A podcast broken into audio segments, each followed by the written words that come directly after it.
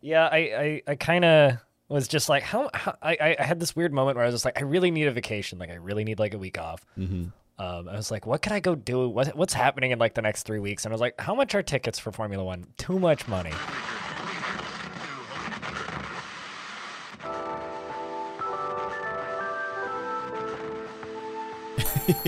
Literally. We just need to give them a pit lane penalty for every single race going forward. But um, this isn't a racing podcast. This is episode 73 of the Halcyon Frequency podcast, which, if I got my dates correct, should be going up on June 11th. 2023. Uh, I'm blind and I'm hosting, and uh, I'm joined by Suwey, who's Hi, off in the corner. How are you? I'm good. I'm good. I'm really enjoying uh, Summer Game Fest. Just vibing and watching games get announced. Yes. Hell yeah. Uh, we're also joined by the voice that you probably just heard, Bloody Drongo. How are you?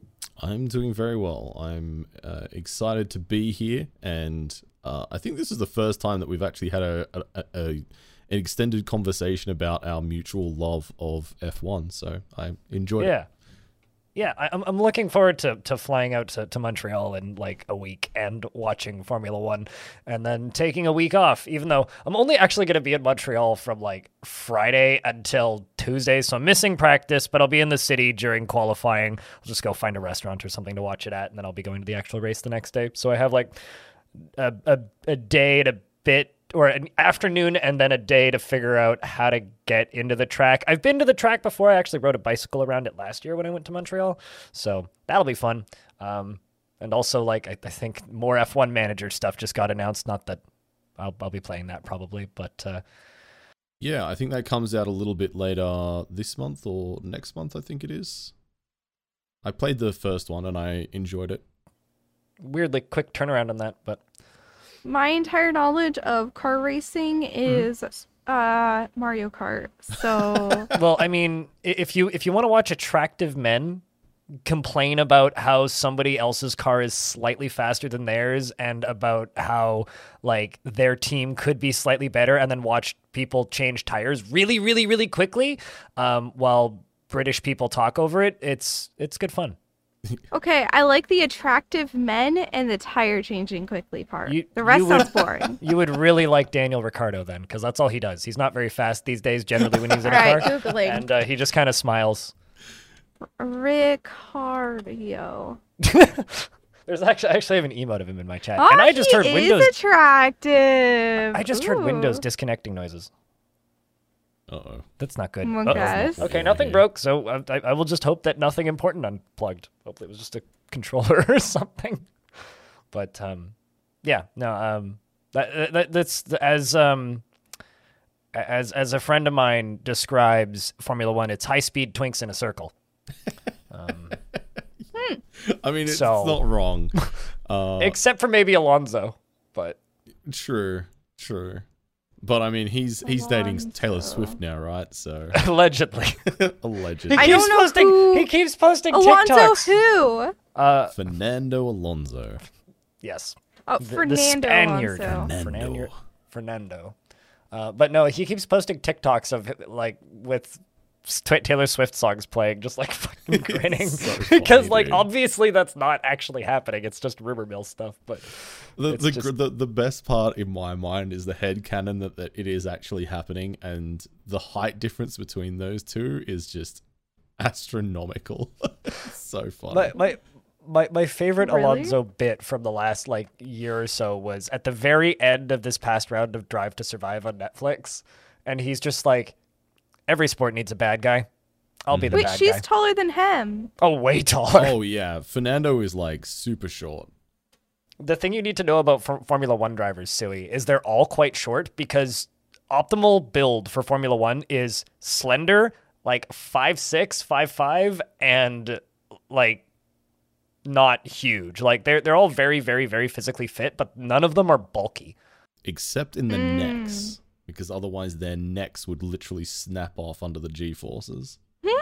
Yeah, because they're doing like 50 G's around those corners sometimes. I was trying to eh, like explain like how like why it's a physical sport to my mom because my mom refuses to believe that any car racing is a physical sport. I'm like, you know that they do like 50 G's in those corners. These guys are like jet pilots, and like those dudes have to train. because uh, one of the one of the uh, drivers, uh, Kevin Magnussen, um, was out of the sport for a year, and when uh, the uh, uh, illegal invasion of Ukraine by Russia happened, and the Russian driver um, or, and a Russian driver got kicked out, he was called back to take his seat back from the Russian that replaced him.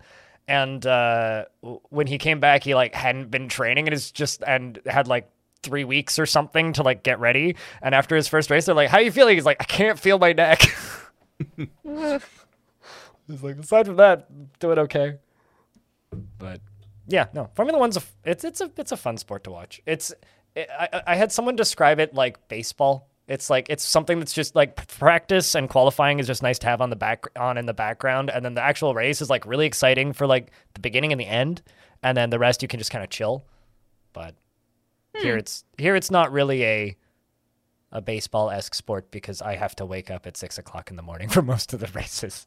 Oh, dude, I'm up Ugh. at like anywhere between like eleven at night, uh, through till about five in the morning, for about Yeah, there's, like- ninety percent of the season. Like during the like, actual two season, my sleeping pattern on Sundays is absolutely disgusting. It was my boss actually uh in my when I was working full time was knew that on a race weekend not to bother calling me until midday on the Monday because he knew that I was probably still asleep. That's funny. Yeah, I, I mean, like here, it's like everything's between like five and seven a.m. and then, oh, like there's like two races a year that are at like midday, and then there's like Japan is starts at like one o'clock in the morning. Yeah. So, yeah, I'm I'm pretty much in the same boat, except it's more just like I have to force my sleep schedule into something a little bit more normal, I guess. Well, I mean, I guess the, the the good news is that there's now you know some more North American races at least, which is which is good.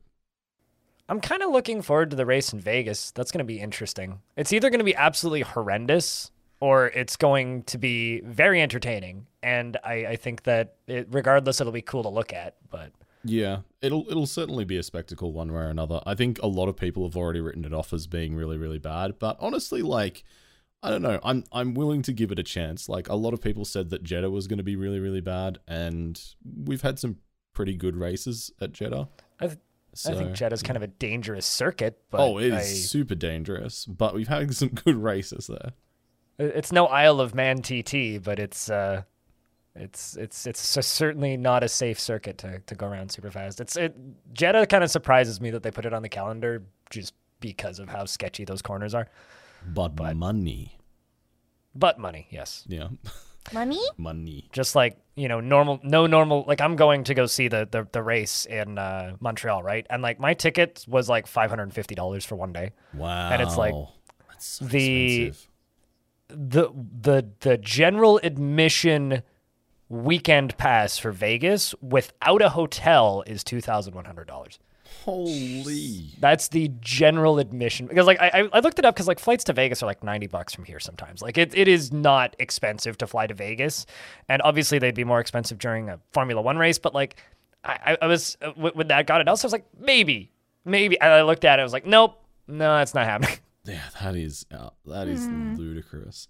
Also, I'd like to acknowledge the fact that we said you, you open with the segue. This is not a podcast about nope Nope. racing. Nope. It and is then not. Continue to just talk about racing. So my bad for Yeah. actually putting us back on that track. But uh, the thing that is actually really exciting about Vegas though is it's not early in the year it's not in the summer and it's late at night it's gonna be cold true, true. Like I, I was in Vegas in November and it was like 10 degrees during the day.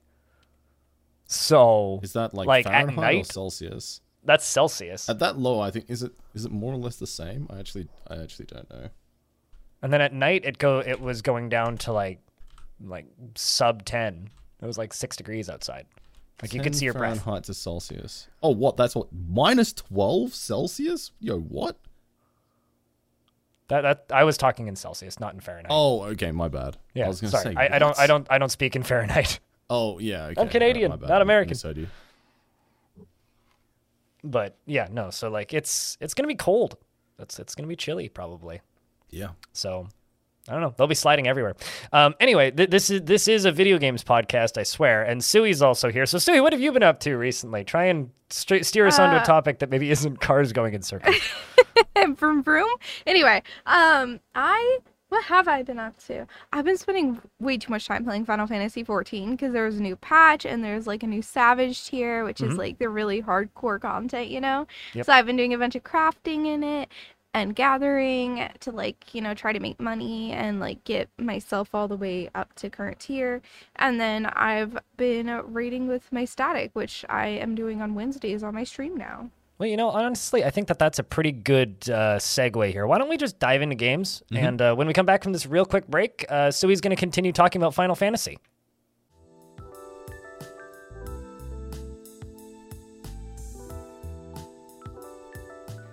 And we're back with the Halcyon Frequency podcast. So, Sui, yeah talk to me about MMOs. Yeah, well, just Final Fantasy 14. Um, Yes. none others. Not not right now anyway. Um, Not currently. I'm too know, obsessed You're not with cheating on your wife yet. Yeah. Yeah, not quite. Um, though it would be I'm not into girls, but that's a different topic. Um I don't know. uh, anyway, um I have been playing a bunch of it lately. Like I took a break for a while and now I'm going hard again. Like I have spent a ton of time crafting and gathering. I'm getting the newest gear. Um I'm doing savage raiding with a static, which I'm doing on Wednesdays and Thursdays. Wednesday Wednesdays I'm streaming on Twitch. I might start streaming it on YouTube on Thursdays. I'm not sure yet um, and it's been a lot of fun. Um, so this tier is like really hard actually. Uh, the world first took over 24 hours to reach, which is pretty crazy. I'm pretty sure they're usually way faster than that, but the issue is the first raid. There's this really complicated mechanic that took a really long time for anybody to figure out how it works. And it's this whole like numbers thing where everyone gets assigned and well, okay, half the party gets assigned a number, half the party randomly gets a thing put to them so they have to go to the other side so the rest of the party doesn't get hit by it. While at the same time people are grabbing towers and being hit by a boss and you're having to go all over the place and if one person messes up then they're dead and if the wrong person messes up the whole party is dead. So it it's a lot. We've managed to beat that mechanic twice, but not with the full party alive. Um but that yeah, the prog of my party feels really good, my group. Um and I've been having a ton of fun just overall. That's awesome. I um I'll be completely honest, that game exists and is popular. I never have any idea what's going on in it until updates come out. And even then, I usually don't even realize that updates have released for it. It's just suddenly a bunch of people will be playing Final Fantasy and I'll be like, "Oh, I guess something's going on over there." Must be that yeah, time. Anyways. I usually it's yeah, it gets really popular whenever a new patch comes out, and then like toward the end, before the next patch, they usually do an event to try and get people to play more again. Mhm. Yep. It's like, well, I guess Bellinair and Sui are going to disappear for a month. Uh, I need to find out if Belle has done any savage raiding or anything. I think uh, I Bell's been doing haven't- some ESO lately with the new Yeah. Necrom uh, DLC that came out. Yeah, a few people have been getting into that, I think. Again, another game Yeah. that exists and is popular that I never know what's happening with it until suddenly everybody's playing it again. I wish I could enjoy it, but my thing is, is like I can't handle overly gloomy ga- games, and like Sky, the Elder Scrolls series overall is very gloomy and like grayscale and stuff, and it just I can't do it. I don't know why, but it's like I'm really picky when it comes to medieval fantasy or medieval in general, and like grayscale gloomy type stuff. Like I can't do uh, Darkest Dungeon either, you know. It just makes me sad.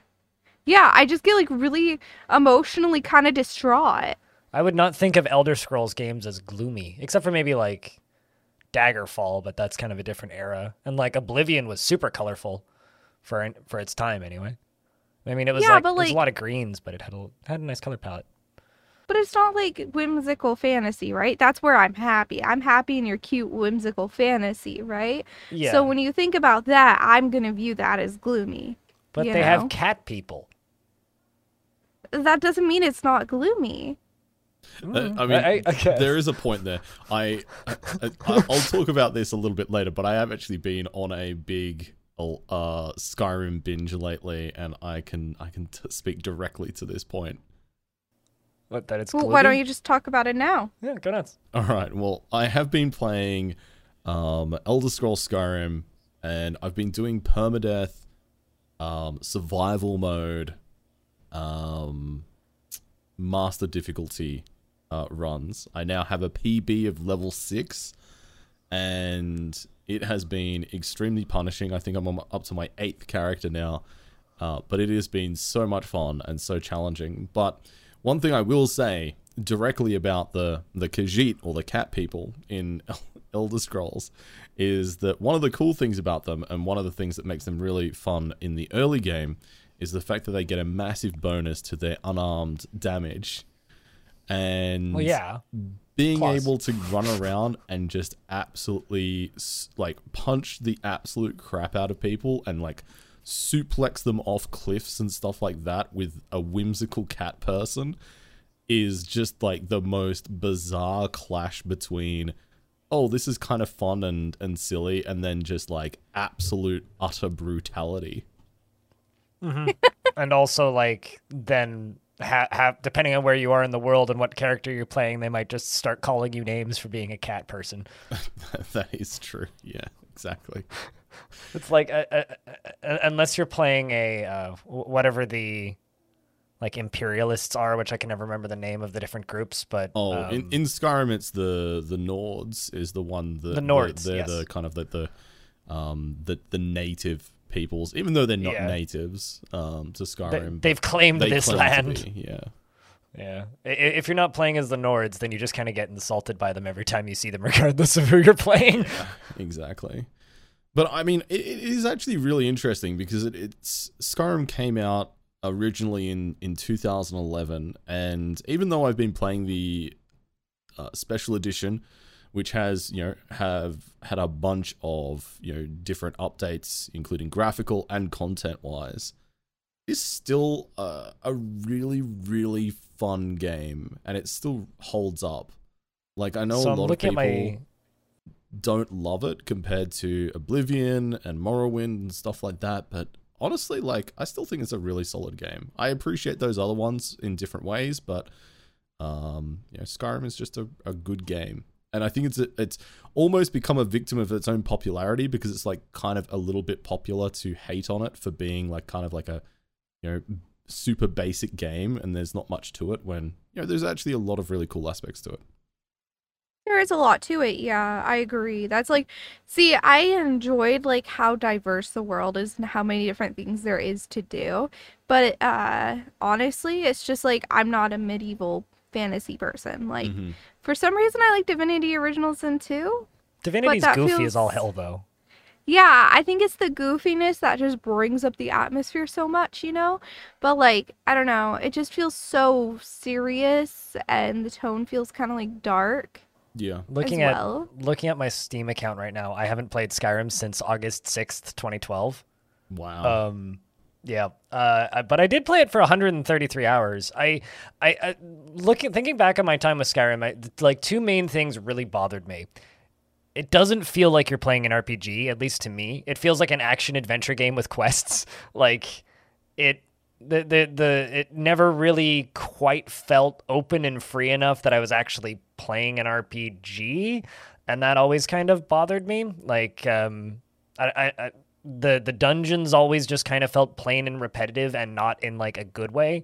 Um, but like there definitely was fun to be had there. Like I, I look back on those days fondly. The the biggest like dumb nitpick I have about Skyrim, however, is just the fact that uh, there are no dragons in Skyrim.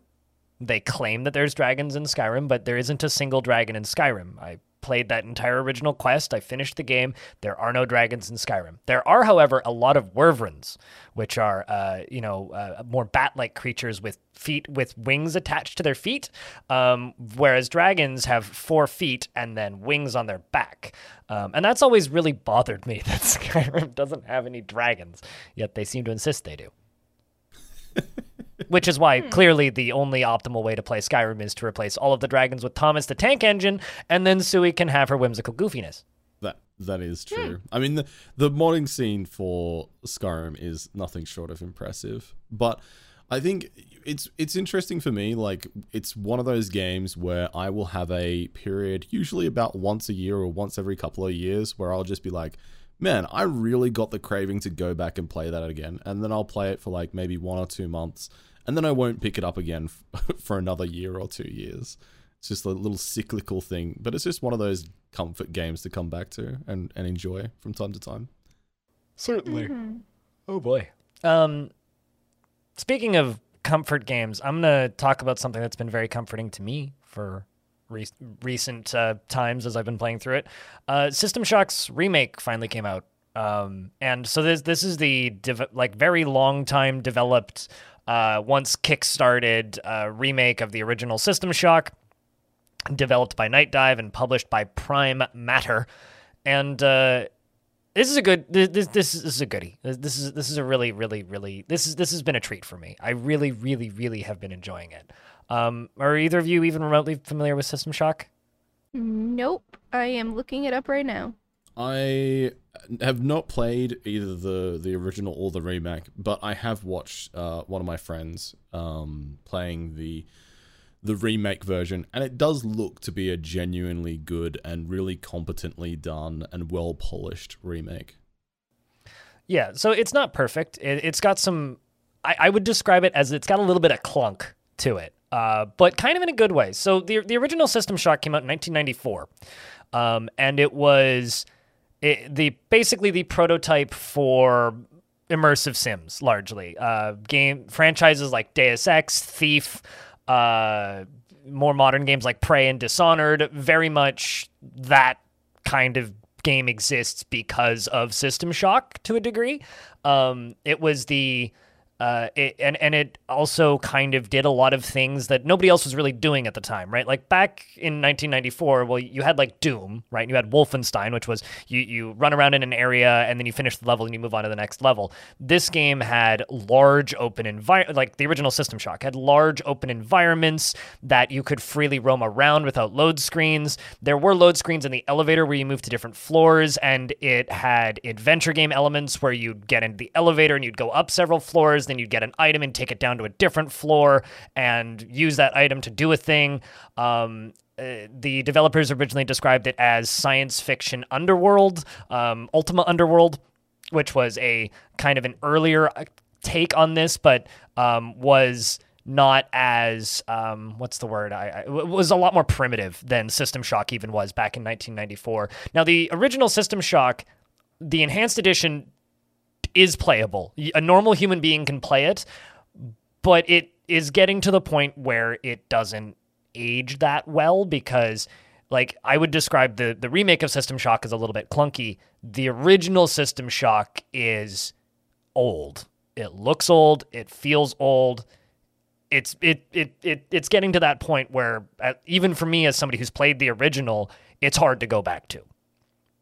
Now this System Shock is level layout wise a one to one remake. Like there is a couple side by side comparison videos of like the character sprinting across the map and it takes the same amount of time to sprint across these levels and all of the, like the walls are the same shape um, the same kind of weird flat panel design that they did with flat textures in the original system shock and system shock enhanced edition um, they just took those same textures and textured them so like uh, this weird like square pattern that was on the walls. They're little raised bumps now. Um, the areas are colored almost identically. Uh, the the main I think aesthetic difference between the original game and the remake is the remake is a lot darker with a lot more neon, and it has this um, look to it that I love that has been a bit divisive. I've, I've seen some people say that they don't like the look of it, but it's got this like very large pixel art look to it, almost like Valheim um, Yeah. which I personally think suits it really, really well, and combine that with the ni- the really nice lighting, the very, very good audio design, and like atmospheric audio design. Um, uh, like you, you can sit in a room and hear a mech walking two rooms down, echoing down hallways. And I have really nice headphones, and it's it's really nice to be able to like go, okay, I have to pull out a EMP because I can hear this guy coming. Um, the part where I think the game kind of falls flat a little bit is it is kind of buggy. Um, like the first time I took an elevator, uh, slight, I guess, spoiler, but when you take the elevator off of the first floor to the first sec to, to, to the upper floor, I won't say which one it is because that kind of is a spoiler, but the door is open and there's a bunch of zombies there, right? Now, I did what any normal human being would do and I pushed the button to go back down a floor, right? Bunch of zombies got into the elevator, got stuck above the elevator. When I got down, then the elevator music didn't stop. So I was just listening to this elevator jazz music, which, by the way, was hysterical. Um, get back into the elevator and then go back up the elevator, and then all the zombies fell through the ceiling of the elevator, and I was in an elevator full of zombies. um, which you know, it did. It, I didn't die. I killed them. It was fine. Um, but largely, all of the bugs I have been running into haven't been game breaking. They've just been utterly hysterical. Um, I know that there is a few ways in the game to brick your progress because there is a recycling item or th- station where you can recycle items and get cash back, basically, which you can spend on vending machines to get more health kits and stuff because your health does not regenerate. Um, but uh, you can like accidentally recycle necessary items to progress, um, and then your save is just done. Um, so you, you kind of have to be a little bit careful like that. And I've I've heard some reports of some late game bugs that can be pretty debilitating, but that stuff all seems to be getting patched up pretty quick because it's pulled a number of patches since launch. Um, the other kind of thing that I would say I wish was better is the guns feel great. Like it, it feels good to shoot the guns. The shotgun's good. The uh, pistols are good. The machine pistol is great. Um, the beam weapons are a little weak. um, the problem is the enemies don't really react when you shoot them or when you hit them, so it's hard to tell if you're doing damage to them. And the melee weapons, while they sound good and the blood looks fantastic, don't have that much impact when you actually hit stuff. So it kind of just feels janky in that way. Um, and a lot of the combat similar to the original so this is being faithful uh, but also it shows its design age a lot of the combat kind of comes down to i'm going to sit at a corner and lean around the corner and because this enemy can't actually shoot me and i'm just going to shoot it with my pea shooter like five times until it falls over and it's just shooting a wall instead of shooting me um, so the combat's a lot of that but as a kind of stealth focused open environment remake of a game from 1994 i'm having an absolute blast with it That's awesome. I think it's very. Uh, it's always a pretty big challenge to find the line between when you're coming in like for a remake or a remaster of a an old and a, a really beloved title like that to find the line between okay what do we actually like rebuild and, and remake and you know what do we actually keep uh, basically as is to remain faithful to the original and it sounds like they've managed to strike a, a pretty good line between those two kind of um, concepts. And of, of, of course, everybody loves getting yelled at by the, the best evil robot mommy. So, you know, yell at me, Shodan. I'll be here all week. but yeah, that, that's kind of all I really have to say about System Shock, unless there's anything more you guys want to ask about it. Because, like, you know, it, it is it's System Shock. You, you're best off going into it with a pencil and paper because someone's going to mention a code at some point. And you're probably going to need to write it down. Um, and there there are like passcodes in there already that seem to change every playthrough. Um, so like there was a code that I was trying to figure out to get through a particular door, and then um, ended up going back through my VOD to find the code and while I was going, and when I found it, somebody else was like, "Oh, I was just gonna say what my what the code was because I like, uh, but you had the the backseating turned off. Good thing I didn't because mine was a completely different number than yours. Um, so oh, interesting. Yeah, so so there is some things that change from playthrough to playthrough. I don't know how much of that's in there. I actually don't know how much of that was in the original game. Like that might actually be something from the original, but um, yeah, no, it's it's you, you might need a, a, a notepad file open while you're playing through it to write some stuff down because you got to listen to those audio logs and pay a bit of attention. Um, but uh, you know, it's been kind of a, a, a big RPG heavy. Uh-oh. I am I still here? I think I am. Okay, because uh, Discord just did the uh, I'm spinning circle thing for a second. Um, so I think we're okay. Um, anyway, uh, we- we've been doing we've been talking about a lot of uh, RPGs. So what, what, Drongo, why don't you talk a little bit about uh, Warhammer Forty Thousand Rogue Trader? Yeah, so I talked a little bit about this back towards the end of last year. I played the uh, the alpha for it, and it was very very early for the game at that stage. They didn't really have a proper tutorial opening sequ- sequence. There was a lot of UI elements and gameplay elements that were very rough.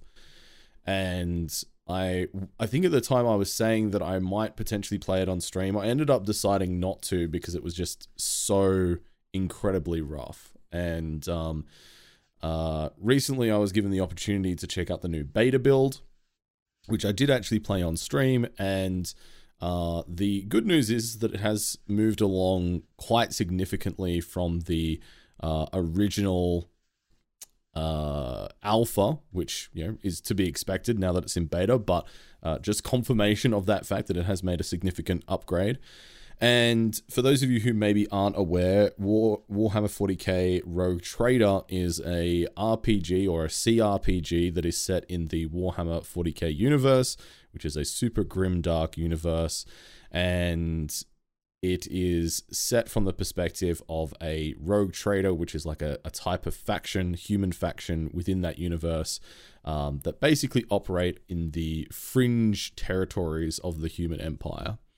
And they've come in and the uh, I guess as a CRPG, the, the gameplay itself is almost like a a classic tabletop RPG sort of style if you think of games like uh, Solasta or, or Divinity, uh, Original Sin, in the same sort of style Divinity? of those. Yes. And with combat that is, um, you know, somewhat equivalent to somewhere between, um, I would say, like something like XCOM and, uh, you know, Solasta. And it is, it is, it is a lot of fun. I, have played through the first few hours of the game now, and they have ch- completely changed and updated the opening sequence for the game, and they've basically introduced a proper system whereby you can start to learn how to actually play the game properly. It started to have like a, an outline of the tutorial, and uh, there is still a lot of placeholder and to be added components and mechanics, but they're all very clearly labeled within the uh, character building and the um, you know class selection and skill selection screens, which is positive. Uh, and the experience I had was I I enjoyed it. I, I did enjoy it up until the point where I had a uh, a dialogue box bug out that I could not get out of, which resulted in me having to restart the game. And when I restarted the game, it did not make any kind of autosave or manual saves um, of that save file, which meant that I loaded the game and the several hours that I'd spent playing had been completely removed. So that was a pretty major oversight slash bug, and hopefully that is something I can only imagine will be addressed very soon. Um, but that definitely did hamper my overall enjoyment. But at the moment, I think it's headed in the right direction, and it is absolutely up my alley in terms of the types of games that I enjoy. So I'm I'm cautiously looking forward to the the full release. I, I do remember previous Owlcat games specifically because Owlcat is the developer working on this. Uh, Yes. I, I do remember previous Owlcat games like the, the Pathfinder games being uh, questionable bugs wise uh, towards the late latter half of the game. Like I, I I'm very I, I I remember watching Bellinaire and he was playing a with a build that was like it was like a mirror image build on his uh, on a character that had dragon form so it would turn into a dragon which was like a third of the size of the screen and then turn into like 50 dragons Um, so the result was you couldn't see anything, and the game ran at about four frames a second. Which, admittedly, Yikes. I blame his build, but also, like, they should try to account for that. So, I yeah, I don't know. Um, the, the the those games seem to have like some weird. Their games seem to have a little bit of weirdness to them. So, curious curious to see how this one shapes up. Yeah, I mean, I think it is worth pointing out that with the previous titles, like around Pathfinder, they did build that quite faithfully around an existing tabletop RPG game system and did a pretty, um, a, a pretty good job of actually translating that into a video game setting and a and a and uh, a playable system that was very faithful to that. And it looks as though they're doing a very similar thing to Rogue Trader because Rogue Trader, of course, is its own actual uh, TTRPG. And it looks like they're following the same sort of formula of, of really heavily and you know faithfully trying to recreate that into their own video game style aesthetic. And the fact that they've already made a game like Pathfinder, which is you know, it's not the best game that's ever been made in the CRPG genre, but it's a competent game uh, in general. Um, I think it'll definitely speak. Uh, yeah, they've, they've got the chops, I think, to pull it off, hopefully. Yeah, no, I, I completely agree with that. Um, I'm gonna talk quickly about Halls of Torment, and then I think we'll jump over to Hades. Um, I've been playing a little bit of Halls of Torment. Um, so everybody's playing Diablo, right? Like, Yes. Di- Diablo's. Literally pe- everybody. literally everybody's playing Diablo. So I, I've been kind of, and I, I don't play Diablo, right? And I also don't support Blizzard or, or Activision as as a studio. So I um I've been wanting something in like kind of the the gothic feels. Um, now so, some of you guys might remember, uh, some of you might remember this, and you, you might as well, Drongo. Uh, Chasing Carrots, little developer, they made a game called Good Company. It was uh, a cute little building game. I don't know if either of you guys remember that, but um, came out in 2022. Uh, they re- they've released Halls of Torment, um, which is a vampire survivor style, uh, you know, uh, run-based action RPG or uh, automatic survival shooter or whatever the heck you want to call it. It has auto aiming. You can turn auto aiming on and off with a with a toggle. Plays great on a controller, uh, but it looks like Diablo One, and it's got a great art style to it. You know, it, it plays exactly the same as Vampire Survivors. Like I said, you can aim specifically, but you don't have to. And uh, it's got armor, It's Wow. got gear, it's got a bunch of like things to unlock. It's five bucks. It uh, the bosses have like pretty big spell patterns. There's three different maps that I've unlocked, and I've got four classes unlocked right now, and a bunch of different uh, spells and things. Um, you know, it's got your same grind progression as all these games. So each time you go out, you come back, you get money, you put money into a power creep thing to slowly make your dudes more powerful. And when you beat certain bosses in certain levels, you unlock new classes, and then you repeat and go again. Uh, it's got like 200 achievements, so there's plenty of stuff to unlock. I've got like 16 hours in it. It's become my evening game, where every evening I will play a run of it because a map is 30 minutes, and uh, if you don't beat the map in 30 minutes, you you die, and the final boss at the end of the map has like a two minute timer to kill it, or you just die. Um, and it's it, it's fun. I mean, it's you know, it's it's that formula. If you've seen one of those, you've kind of seen them all. But this one just looks like Diablo, Yeah, talking about I- like things that aren't whimsical. I mean, I, I, I mean, looking at their store store page, uh, overwhelmingly positive for nearly two thousand reviews, which is you know very impressive. Um, and that was it's only released on the twenty fifth of May, so it's obviously received quite a bit of traction, and yeah, that's uh that's impressive. And I mean, I think it's priced at a very reasonable price point as well for uh what it looks like as well. You know, uh seven seven bucks fifty Australian. That's um yeah, looks good.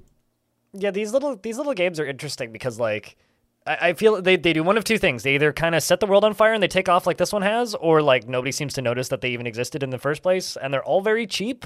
So I I, I don't know. It's um it, they- they're they're interesting. I, I I generally don't jump onto kind of the automatic survival shooters, I guess, but I this one looks like Diablo, and I kind of wanted to play something like that. So Yeah. Good shout. uh, speaking of run based things, Suwey, you, you've been playing Hades. Yeah, I've been playing Hades. Uh, I can only play it for like two or three hours at a time because if I play it for any longer, like my hand cramps out. because I'm just not used to playing controller that much. Um, and I've been playing it on controller, but it's been so fun. I've been really enjoying playing the different uh, weapons. I really like how they kind of incentivize you to try different weapons. Like, I know I'm super late to this party, but you know, at least I'm here. Um, and like, oh my gosh, the character, there's like a hot character for everyone, Everybody's hot. and I love it. Everybody's very, very, very, very, very attractive. Dude like i'm i'm usually fairly picky so i'm just like most games don't have like men that i find hot right This is Like, this has been the games thirst focused- cast. What's happening today? the first cast. look look look look look look just let me finish my point Okay. most games have hot girls but they don't really have hot guys or at least not guys that i'm into right this Uh-huh. game has two men where i'm just like ooh Can I you know? interest you in Formula One manager?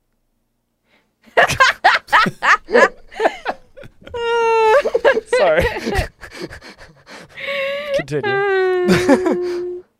but like and like the sound design is really good. I really like uh i feel like i'm getting a lot better at the game the more i play it too which feels really good.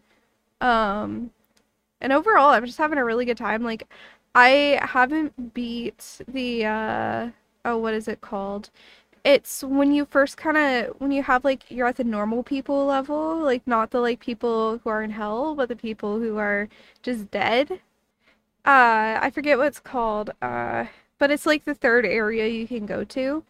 Uh and i haven't beaten the final boss. There i've gotten to the final boss multiple times but i just can't beat him. The spear guy man.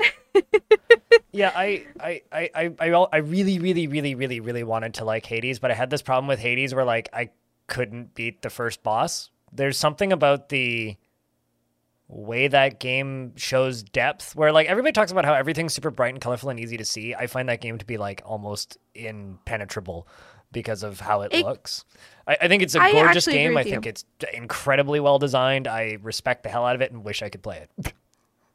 it's hard to see stuff. It is. I struggle. Um, quite a few of my deaths have been because I didn't see something that's like I should have been able to see. So I don't know. I do agree with you that it can be kind of hard. Uh, I don't have it as bad as you do, but I definitely understand where you're coming from because it's been an issue for me too, and I feel like I'm getting better with time. Um, I'm also kind of just generally bad at like real time, fast paced combat. Um, and like you know i'm playing final fantasy and that's helping with that too but um i think that's just like a lack of experience because i didn't grow up playing that kind of game i play i grew up playing like diner dash and stuff right Certainly. so i'm still learning the genre as a whole if that makes sense Yep. like action RPG and action RPG adjacent games are a skill set unto Yeah. themselves, you know. that it is it is a, quite the skill set so and it takes a lot to like really like be within myself and be like it's okay that i'm failing and i'm not as good as other players because they probably grew up on this type of gameplay and i didn't. I didn't grow up playing combat games. I grew up playing diner dash and like Sally's Salon and you know like little time management games. So mm. little micromanagey things is what i grew up on. Cooking Mama. Yeah Yeah, that kind of stuff. No, I, I, completely agree. And like the you know, um and Ha- Hades is also a really good one to learn on too, because like Hades like run based progression is is really good at kind of just drip feeding you stuff and even when you are failing and not progressing, like it still gives you something because there is so much dialogue in that game. Holy crap. like there's so much of it. Um and it- it's also good, right? So it's it's it's an easy game to just kind of pluck away at and put time into. But I one thing that I, I do also really respect it for is like if you do find the difficulty too much, because like to properly beat that game, you have to finish it quite a few times. Um, there is a mode that they have in the settings where you can just you, you turn it on and you get a little bit stronger every run, so you get a little bit more health and you do a little bit more damage every run. Um, which is also an option, which was something I considered doing, but I don't know, my pride keeps me from doing that. Yeah, I'm gonna avoid doing that until things are more upgraded. Mm. Once I feel like I can't upgrade things super well anymore, I'm definitely probably gonna press that. Yeah. because that's just you know a way if you just want to see the story and stuff at the end because it's kind of the the the glue that sticks people to that game, right? Mm-hmm. So, last game I kind of wanted to talk about here today. I think this is the last game on our list. And then we have a bunch of news to kind of roll through. Um, this game isn't out yet. This comes out on the 21st, but has a demo. And I've just played the demo a fourth time. So I figured I might as well talk about it on the podcast. Um, so, uh, did, did either of you play Fear? No. Fear. Original Fear? Yeah. Yes. Two, 2005, I think. Yeah. Um, well, if you like Fear, uh, the people over at Trepang Studios uh, making Trepang 2, which is not a sequel, that's that, it's like a radioactive thing. Um, anyway, uh, Trepang 2 uh, is uh, published by Team 17. It's that. If you like Fear, it's that. And Fear has a pretty unique style of gameplay, right? So, Fear, for people who missed it, and Suwey, I suppose, uh, Fear is a first person shooter developed by, was, was it Monolith? Jeez, I actually can't remember who developed Fear. Anyway, uh, Fear, Fear, Fear was a um, it is, I guess, a action horror game, um, which is more of an action game. Like, there's a scary little girl that like spooks you sometimes and screams at you, and she's kind of annoying. But like, uh, really, she she's just kind of there in the background. The meat of that game is some of the most fun dudes in a video game to fight, and fantastic gunplay, uh, combined with a slow motion button and the ability to kick people in the face and make their heads explode. And it is fantastic. And Trepang 2 is walking in those footsteps, minus the spooky little girl. Although from the to from the trailers, there is a sequence with zombies or like weird undead things running at you. So I'm sure there's some sort of supernatural stuff. The demo takes place, it's about 30 minutes long, and uh, it takes place a, in a prison escape thing. So you wake up and you're like, you're in a prison cell and you have handcuffs on.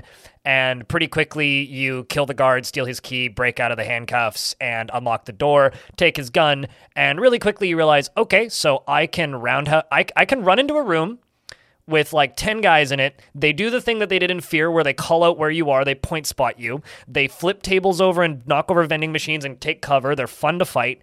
And you can uh, John Wick through the air in slow motion, roundhouse kick a guy in the face and dual wield shotguns. And the animation for it is incredible. Like it's it's not something that a human should be able to do. Like you it's two pump action shotguns at the same time. So the animation is like you shoot one of them, throw it in the air, shoot the other one, catch the first one. Instead of holding the trigger, you catch it, pump it, throw it in the air again, catch it in like a weird juggling kind of thing and like bouncing it off his waist and just re like it is it, this game just lets you do some of the dumbest things like like you can like pick up you can grab a guy you can pull the pin out on his grenade and throw him at the other guys. It is you are a super powerful super soldier practically a superhero and it is you can make an entire building turn red with like red goo from whatever comes out of them. And it is i don't know. I, I i that game comes out in 10 days and i can't wait. Ooh, that sounds like silly fun. i mean like it's it's super grim and super dark and brooding but like you can just tur- turn five dudes in a small room into just like a red cloud. And it's just it's just great. I, I don't know. I, I love like i'm not really a, i'm not generally a shooter person but i love dumb over the top shooters with great gunplay that let me do some john woo stupid and um, i'm in. Like Yeah. just let just let me fly through the air in slow motion and roundhouse kick a guy so hard his head explodes and i'm good. I will play your video game Well, That's I mean, fair. I I played I played the original Fear, and I I'm not good at horror games. Like they stress me out a lot, but I really enjoyed the actual gunplay of that. So what I used to do was I'd play like an hour, and then I'd have to take like three hour break. Um, Really? But man, like the actual gunplay in that was just so much fun. Um, like I have vivid memories of like running around with the I forget what the name of it was, but it was like a, a gun that fired stakes and would like let you pin people up against the Mhm. wall and all Yep. kinds of silly stuff like that. And it was it was just very very satisfying. I I replayed the original Fear. I think it was two years ago, which was 15 years after it came out, which is crazy. Um, and uh, or maybe it was the year before. I can't even remember. Anyway, um, I, I replayed it a couple really of years ago, terrifying. and there's a clip somewhere of me throwing a grenade into one of those office sections the grenade going off and a dude flying out who's still alive and I shoot this and I had it in slow motion and I shoot the stake gun and pin him to the ceiling and I was like this is the best game ever made. Like, but I, I guess I'm also kind of the polar opposite of you. Like I think that the horror air quotes in fear especially these days is like not even remotely scary to the point where like Alma will show up and I'll just burst out laughing because like oh no the, the walls are bleeding like yay I don't know she's she's just a, a funny little ghost that follows you around throughout that game. But yeah, I, I don't know. I am I, I can't wait for Trepang 2 because people don't make shooters like that. And it's not even like a they don't make them like they used to. It's like fear was just kind of a one of a kind thing that nobody's really replicated since. Yeah. I mean even the the subsequent Fear games I don't think even came close to really capturing that same uh level of gunplay.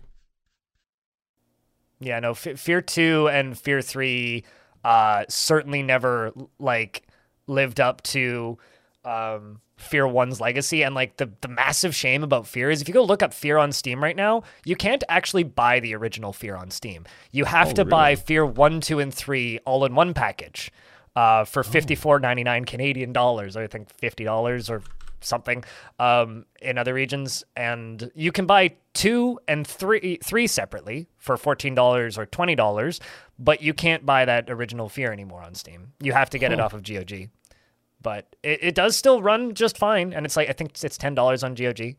Um, but uh, yeah, no, like it was very much diminishing returns. P- Fear Two is okay, but like it's it's no Fear One. Yeah.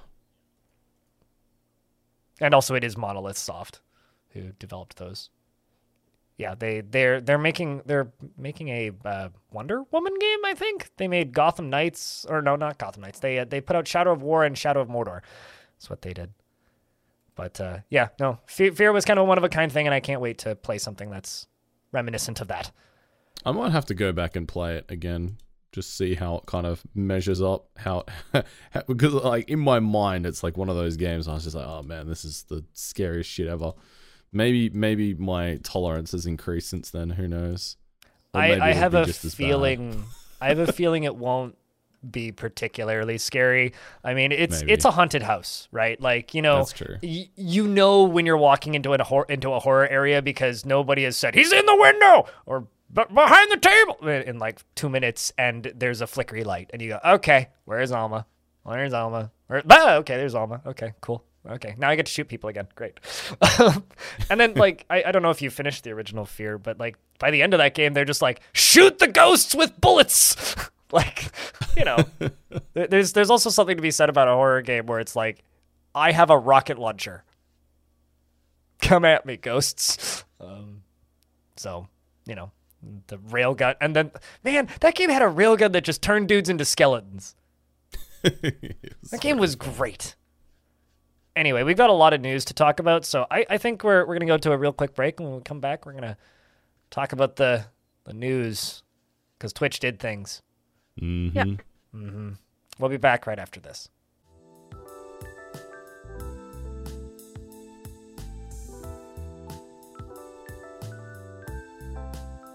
And we're back with the Halcyon Frequency Podcast, and it's time to talk about the news. So, um, Twitch did the thing again where they communicated poorly and annoyed everybody, except this time everybody's actually like really mad because the thing that they did um, made everybody really mad, and it's not good. So, I'm gonna stop nattering on for a second here and let Drongo give us kind of an overview because this this affects everybody regardless of like how much you care about their specific changes because these are pretty drastic. So, Drongo, do you want to give us a little bit of an overview of what yeah, Twitch so has been up to over the earlier week? this week, um, Twitch came out and updated their branded policy guidelines for basically how uh, that governs how uh, advertising and stuff can be disclosed, uh, what is allowed, and also you know what restrictions there are around um, advertised content.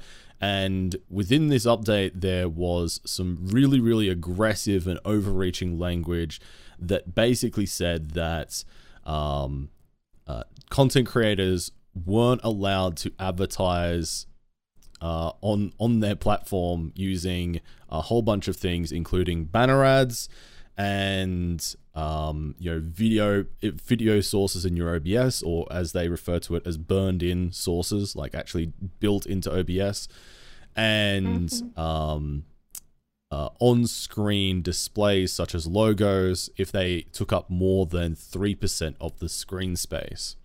Now, uh, a lot of Twitch streamers rely on their sponsorship revenue, and a lot of value can be found in having. Um, you know these sorts of things appearing on the stream. It gives value to the sponsors, and the language was very very broad, and it not only impacted individual uh, content creators, it also impacted the ability for events on Twitch to run. You know, big esports events that often have big sponsors that are you know have banner overlays and um, actual inbuilt ads within their uh, format. And also charities as well that often rely on sponsors to actually run their charity events on Twitch. So the updates to the policy were immediately pushed back on by the community as a whole. There was a, a really, really big groundswell of negative feedback towards Twitch. Um, subsequently, uh, later that day, there was a meeting between the Twitch executives and Twitch staff and the Twitch ambassadors. And the Twitch ambassadors spoke to Twitch and basically kind of outlined their concerns from a uh, a creator perspective, which it was really useful.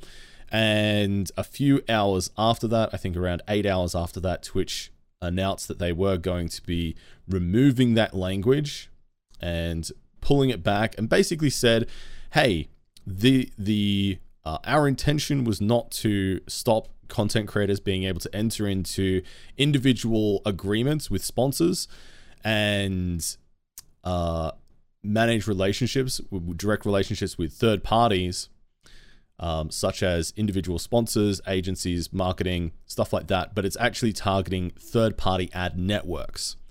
And unfortunately, this was all still worded in a way that was very, very clear and very, very vague and open to a lot of interpretation. And it still really didn't quell the overall uh, negative feelings about this. It also didn't help the fact that even though Twitch did walk back the language that was included in the brand policy uh, guidelines, they uh, unfortunately left the language in the terms of service in point 12 under advertisements, the same overreaching language um, which meant that it was still there after they said that it was going to be gone, which then caused a second surge of uh, backlash as Twitch was trying to play damage control. And uh, fortunately, as of recording this now, that has been removed or has actually been tweaked, I should say, to clarify that this, uh, you know, that they are specifically talking about third party ad networks, not um, individual relationships for streamers uh, to enter into agreements. And um, you know, one of the big things here is I don't think a lot of streamers and content creators really understand what Twitch is talking about when they uh, say they're targeting third-party ad networks. There's a lot of different interpretations out there from a lot of different streamers. And Twitch has done a really, really exceptionally poor job of actually explaining their intent and explaining their motivations behind doing this stuff. Um, but yeah, it's been a it's been a wild, wild ride. Yeah. Um, and then on top of that, Twitch has also sent out new partner contracts, um, which has some weird wording in it. Uh, one thing in section 2.1 content, under content programming that's been highlighted by Moblord and shared around on social media sites quite a bit um, is the following line, which is You further agree to provide a constant amount of live content program quality live content, regularly interact and engage with viewers of your Twitch channel, and respond to live viewers of your Twitch channel via Twitch chat. And if you do not do this, they will terminate your Twitch partnership, which is leading to more uncertainty of people going, Oh, so if I don't stream regularly, I lose partnership, which Yeah. So is also this is, weird. This is something that is going to be expanded on. Um, so I've spoken to uh, some staff already uh, specifically about this. This is actually going to be um, specifically addressed and um, elaborated on because at the moment it is still super vague.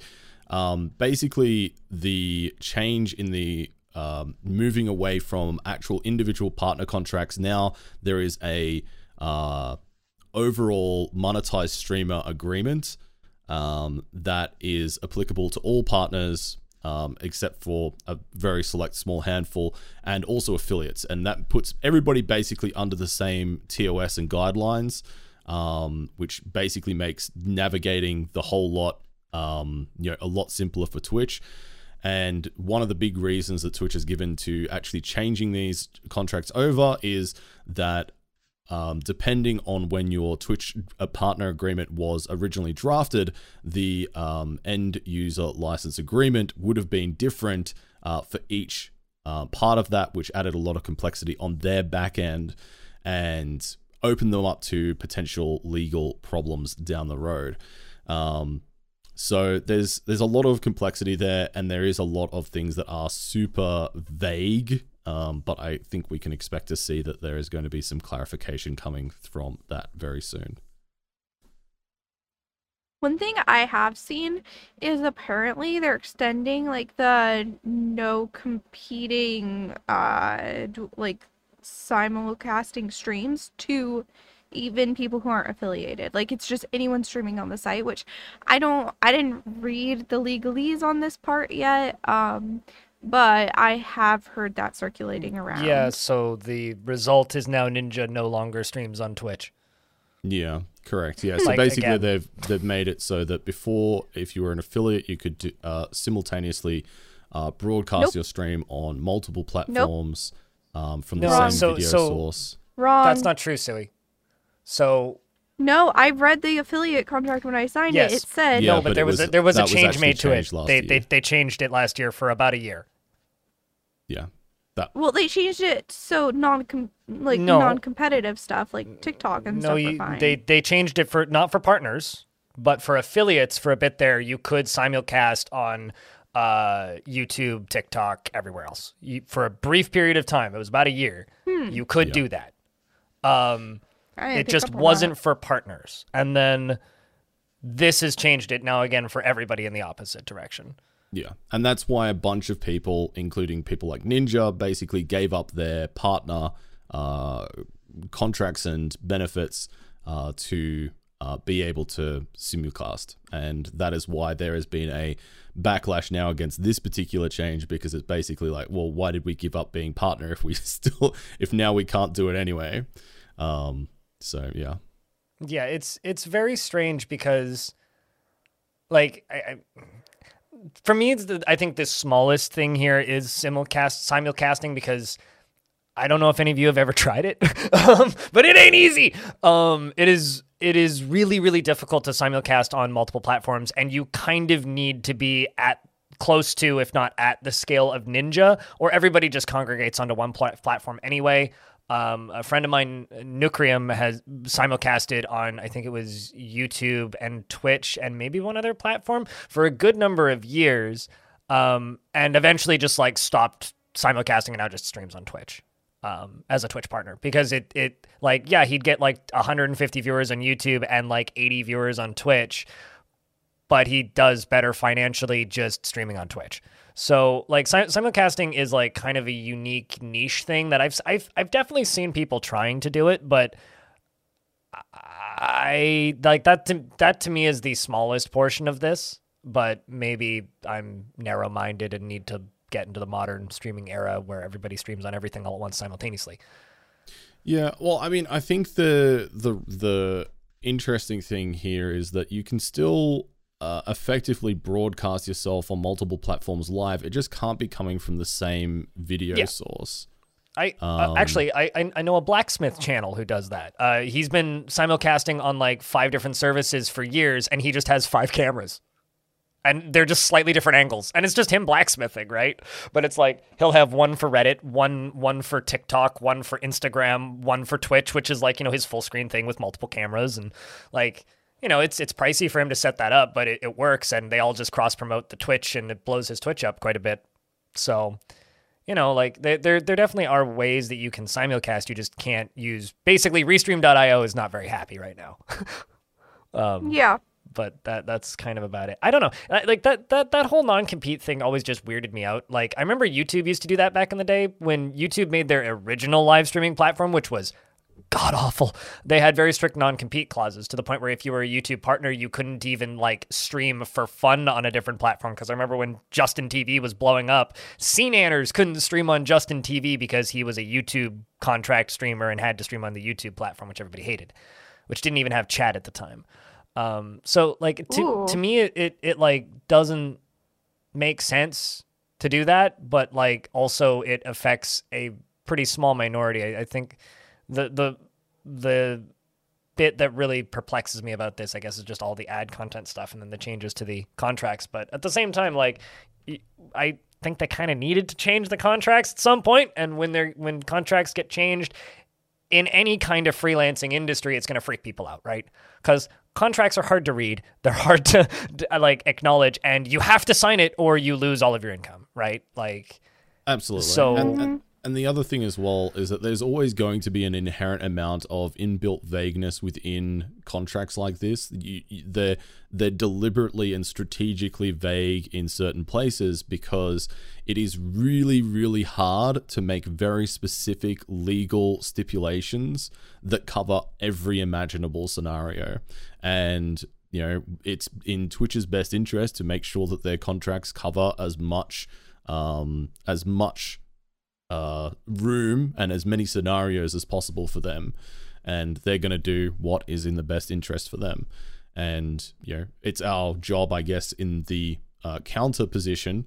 You know, we're at uh, the whims of Twitch, but you know, we've got to be vocal about our um, you know dis- dissatisfaction with overly vague um, contract terms. You know, especially around you know, well, okay, what what is what do you mean by quality content? What do you mean by consistent? You know, they're they're very very vague terminologies. Um, I it, it for in terms to the ad stuff with the um th- what what Twitch is talking about with third party ad networks. I actually made a video specifically going into a bit of a deep dive and talking specifically about this. Um, so I won't go too much in detail, but I can say that there is genuinely um, plat- third-party ad network platforms out there that are not stream elements and things that people often kind of think of when they're talking about this. Um, but there are platforms such as uh, Show and LiveAd or LiveAd that basically um, get streamers to register them and sign a contract with them and they those streamers that have contracts with them will then have an inbuilt widget that is exists on their stream that the um, network platform uh, can then push advertisers on uh, ads directly to their streams um, that is not like a, a specific arrangement a specific agreement. And that basically competes directly with twitch's abil- uh, twitch's uh, own advertising portal an own advertising platform uh, with mid rolls or pre rolls and that's what they're really really concerned about. And um, you know a lot of people probably have been playing down you know th- those that i have heard talking about these platforms have been playing down you know whether these are actually genuinely competing with Twa- uh, twitch for their ad space. But you know livead within the last year has worked with disney mercedes-benz domino's uh, pandora um, you know, lots and lots of really, really big, big companies that Twitch would absolutely love to be getting, um, you know, th- that advertising money through them. Um, but basically, a third party is selling their ad space um, to these people. Hmm. Yeah, no, I, I I've seen those um uh, like styles of ads as, uh, on a couple of esports streams and uh, a, f- a few in a few other Mhm. places, um, specifically on like Dota streams and stuff like that. I I, I don't know. There, there's like certain communities that I think have really adopted that kind of marketing. Um, Yes. with the baked in stream ads. Um, so yeah, no, I'm I mean, I have that, but it's only for like it's one company, you know. Well, I mean, technically it's two companies that work together, but like I know exactly what it's for and everything, and like you know, it's just those two companies. Yeah. Um, Where, and it's just for like a PC hardware company, you know. Um, but I have been contacted contacted by Show recently, and I'm just like, I'm just not gonna respond because like. I don't think they're gonna be viable pretty soon. that or they'll There's no just point be in responding. moving to different platforms, you know. yeah. But I, I mean, the go on. the I mean to to to your point, blind. Yeah, you, I, I think you're right that there is uh, certain parts of Twitch that have really adopted these um, integrations much more heavily. Um, specifically, the Spanish and Turkish audiences on Twitch, which are you know pretty sizable. Also Brazil. Um, I think every single Brazilian-based streamer I know has some sort of baked-in ad.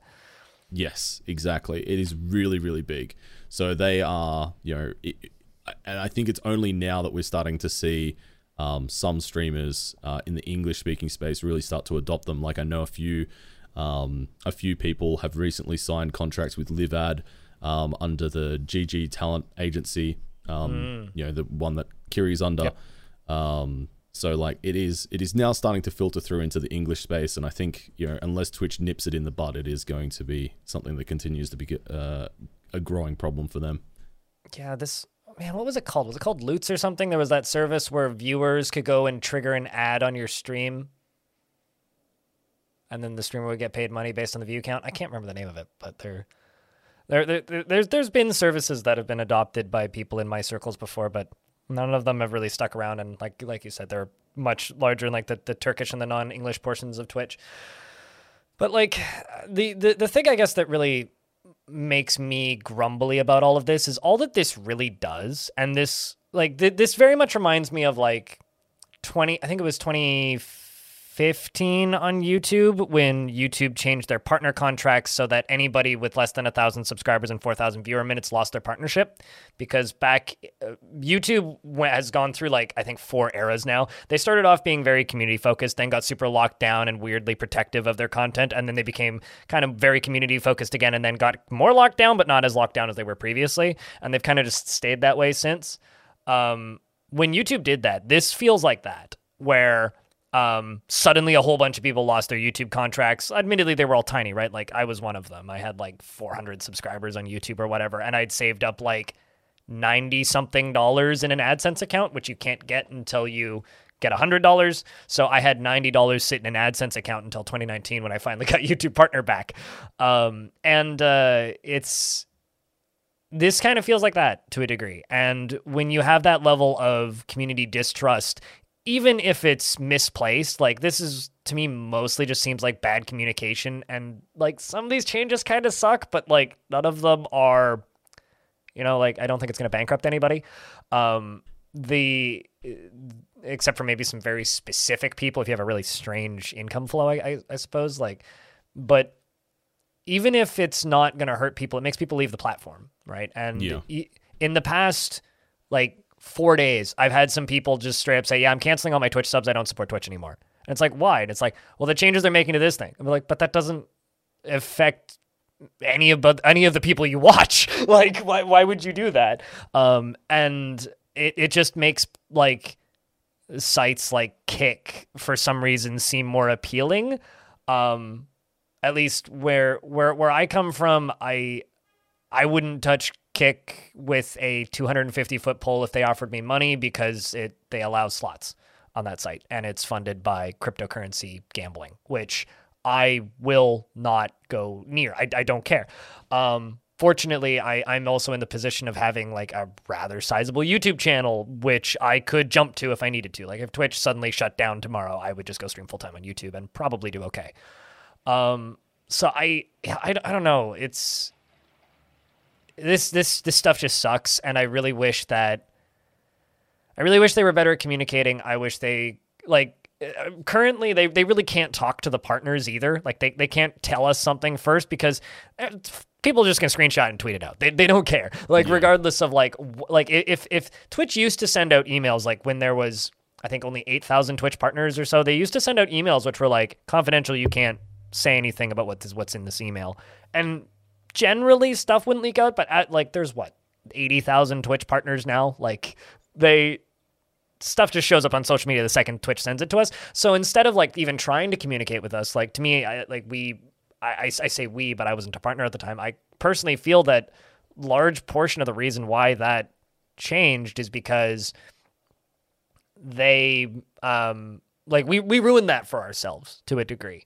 We we we broke that trust because they can't tell us what they're doing in advance anymore. So they just make changes and then it just goes out publicly and then everybody gets them. And then it's like half of us are streaming while these changes come into place. And then it's like, okay, how, how do we deal with this? And it just, it causes panic and unrest and just causes people to lose money and viewership.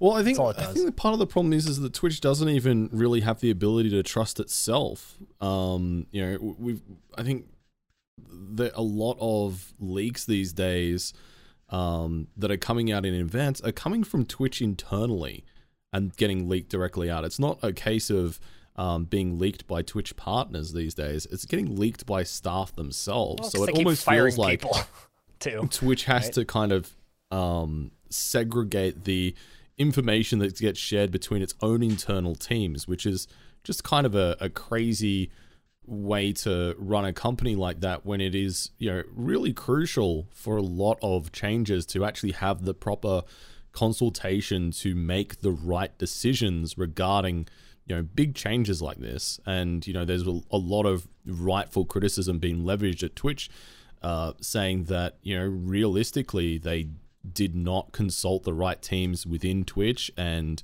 um, you know externally from twitch you know they didn't consult the ambassador team like if you're not going to consult uh, Twitch partners, that's fine. But you've got this whole team of actual ambassadors that are content creators, you know, specialists, figureheads that represent Twitch and know the platform intimately. You know, they're a fantastic resource to be able to, um, if you're making policy changes that impact creators directly, um, actually, you know, speak to them, refer to them, get information from them to understand the impact from their perspective. Like it's um it's just a really really bizarre situation that Twitch just seems to be unable to manage the communication and the uh, workflow to actually operate effectively. It is it's just truly astonishing how um how bad some of it is.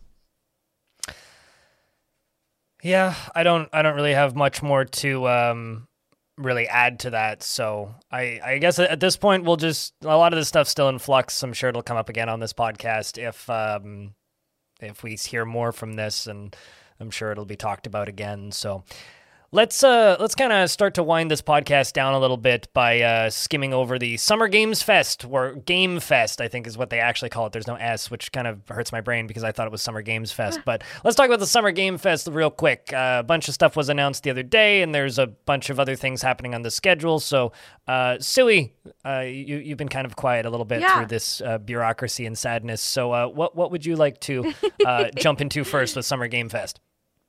Um, I just have a few things to note. Fae Farm is not only a Nintendo Switch exclusive, it is for PC as well now, which I'm super excited about because it looks really cute. It's a cute fairy farming sim. Um, then Lake is getting a DLC, and there's a bunch of cool indie games coming out. Um, I might like post about those on social media or something. So Drongo, anything you want to point at and highlight from uh, Game Fest? Yeah, so they announced uh, and showed some gameplay footage of uh, Space Marine 2 Yes. um, and the co op from that. And man, I adore Space Marine 1. I'm a big fan of the Warhammer 40k universe, as I mentioned earlier, talking about Rogue Trader. But um, that game was just a, a fantastic um, example of a third person shooter that really captured the environment, captured the gunplay, captured the weight and the feel of um, you know the character that you're meant to be playing in that.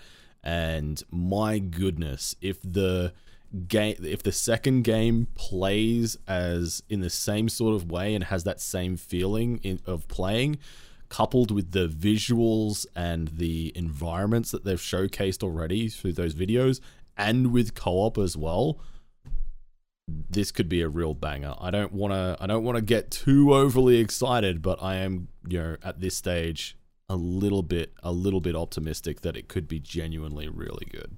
If that game is really good, I'm going to play the hell out of that. Same. yeah. Um, other things that got announced: uh, Alan Wake 2 got a, uh, a gameplay reveal.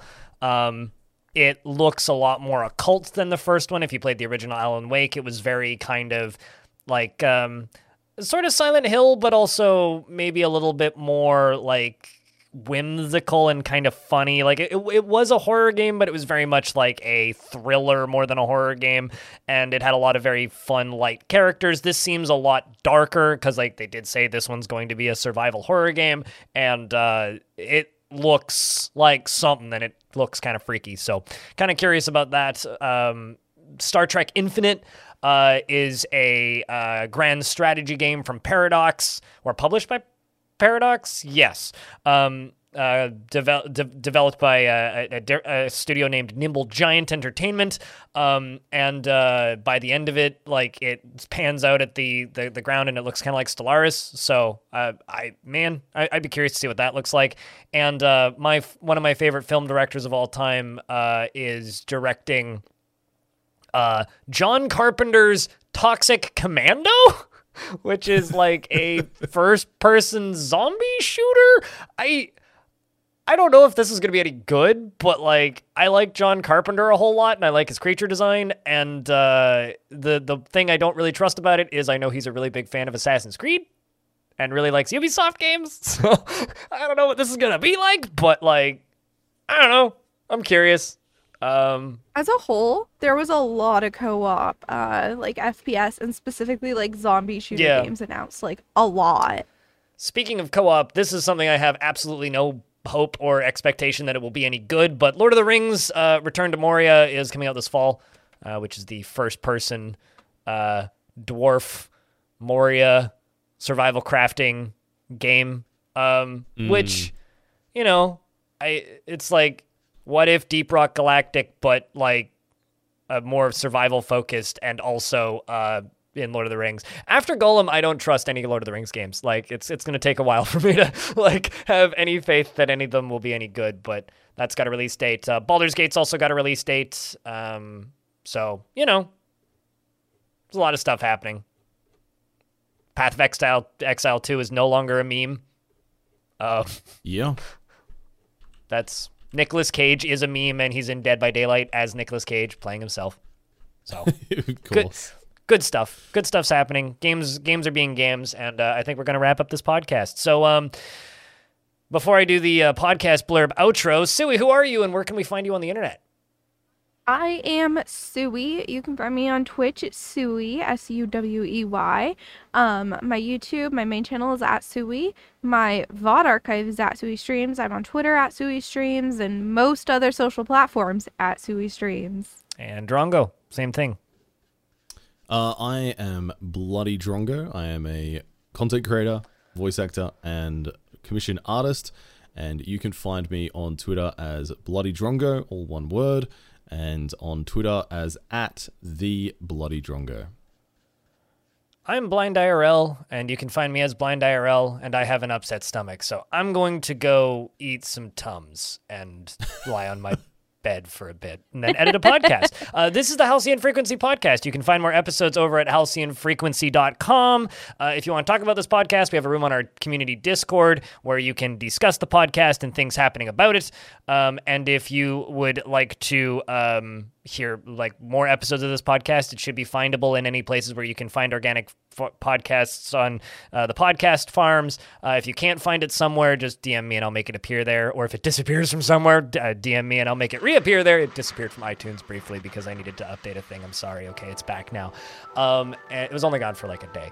Uh, and uh, then as- aside from that, um, thank you very much to Peter Pohl and Paul Mile for the uh, love, lovely intro and outro music you've heard during this show. And with all that being said, this has been Halcyon Frequency. Till next week, episodes go live on Sunday. Don't touch that dial. This is Halcyon Frequency signing off.